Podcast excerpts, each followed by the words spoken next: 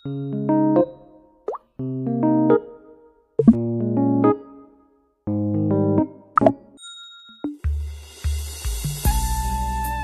pendengar terkasih, hari ini renungan harian kita kembali hadir di ruang dengar Anda dengan judul Berjuang Lebih Keras. Bacaannya diambil dari 2 Petrus 1 ayat 3 sampai 9. Karena kuasa ilahinya telah menganugerahkan kepada kita segala sesuatu yang berguna untuk hidup yang saleh oleh pengenalan kita akan Dia yang telah memanggil kita oleh kuasanya yang mulia dan ajaib dengan jalan itu, ia telah menganugerahkan kepada kita janji-janji yang berharga dan yang sangat besar, supaya olehnya kamu boleh mengambil bagian dalam kodrat ilahi dan luput dari hawa nafsu duniawi yang membinasakan dunia. Justru karena itu, kamu harus dengan sungguh-sungguh berusaha untuk menambahkan kepada imanmu kebajikan dan kepada kebajikan pengetahuan dan kepada pengetahuan penguasaan diri, kepada penguasaan diri ketekunan, dan kepada ketekunan kesalehan, dan kepada kesalehan kasih akan saudara-saudara, dan kepada kasih akan saudara-saudara, kasih akan semua orang. Sebab apabila semuanya itu ada padamu, dengan berlimpah-limpah, kamu akan dibuat menjadi giat dan berhasil dalam pengenalanmu akan Yesus Kristus, Tuhan kita. Tetapi barang siapa tidak memiliki semuanya itu, ia menjadi buta dan picik, karena ia lupa bahwa dosa-dosa yang dahulu telah dihapuskan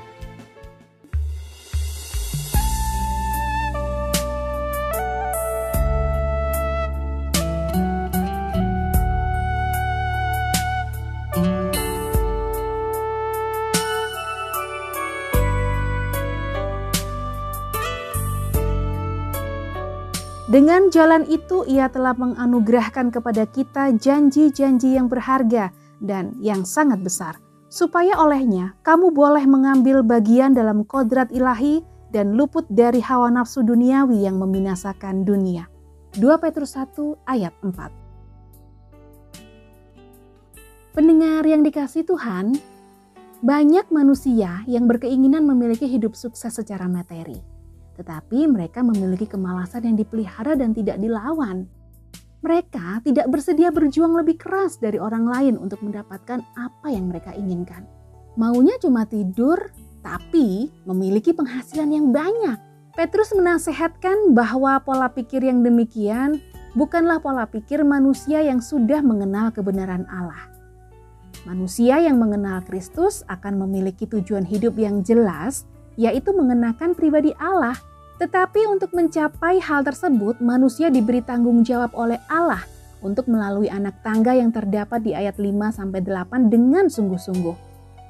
Melalui tulisan Petrus sebagai kepala dari para rasul dan murid Yesus secara langsung, kita bisa melihat bahwa bekerja keras merupakan ciri dari orang-orang yang sudah mengenal Allah. Sama halnya seperti yang dilakukan Yesus selama di dunia ini. Yesus bekerja keras membantu pekerjaan Yusuf Yesus juga belajar dengan giat sehingga dia menjadi pengajar atau rabi Yahudi.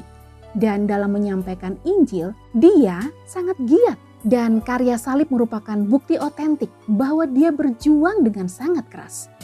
Jika Yesus sudah memberi teladan dengan bekerja keras, maka sudah seharusnya kita juga meneladaninya. Oleh karena itu, jika kita menjadi murid Yesus tetapi masih memelihara kemalasan, sesungguhnya predikat murid Kristus tidak ada dalam diri kita. Aku adalah orang Yahudi lahir di Tarsus di tanah Kilikia, tetapi dibesarkan di kota ini.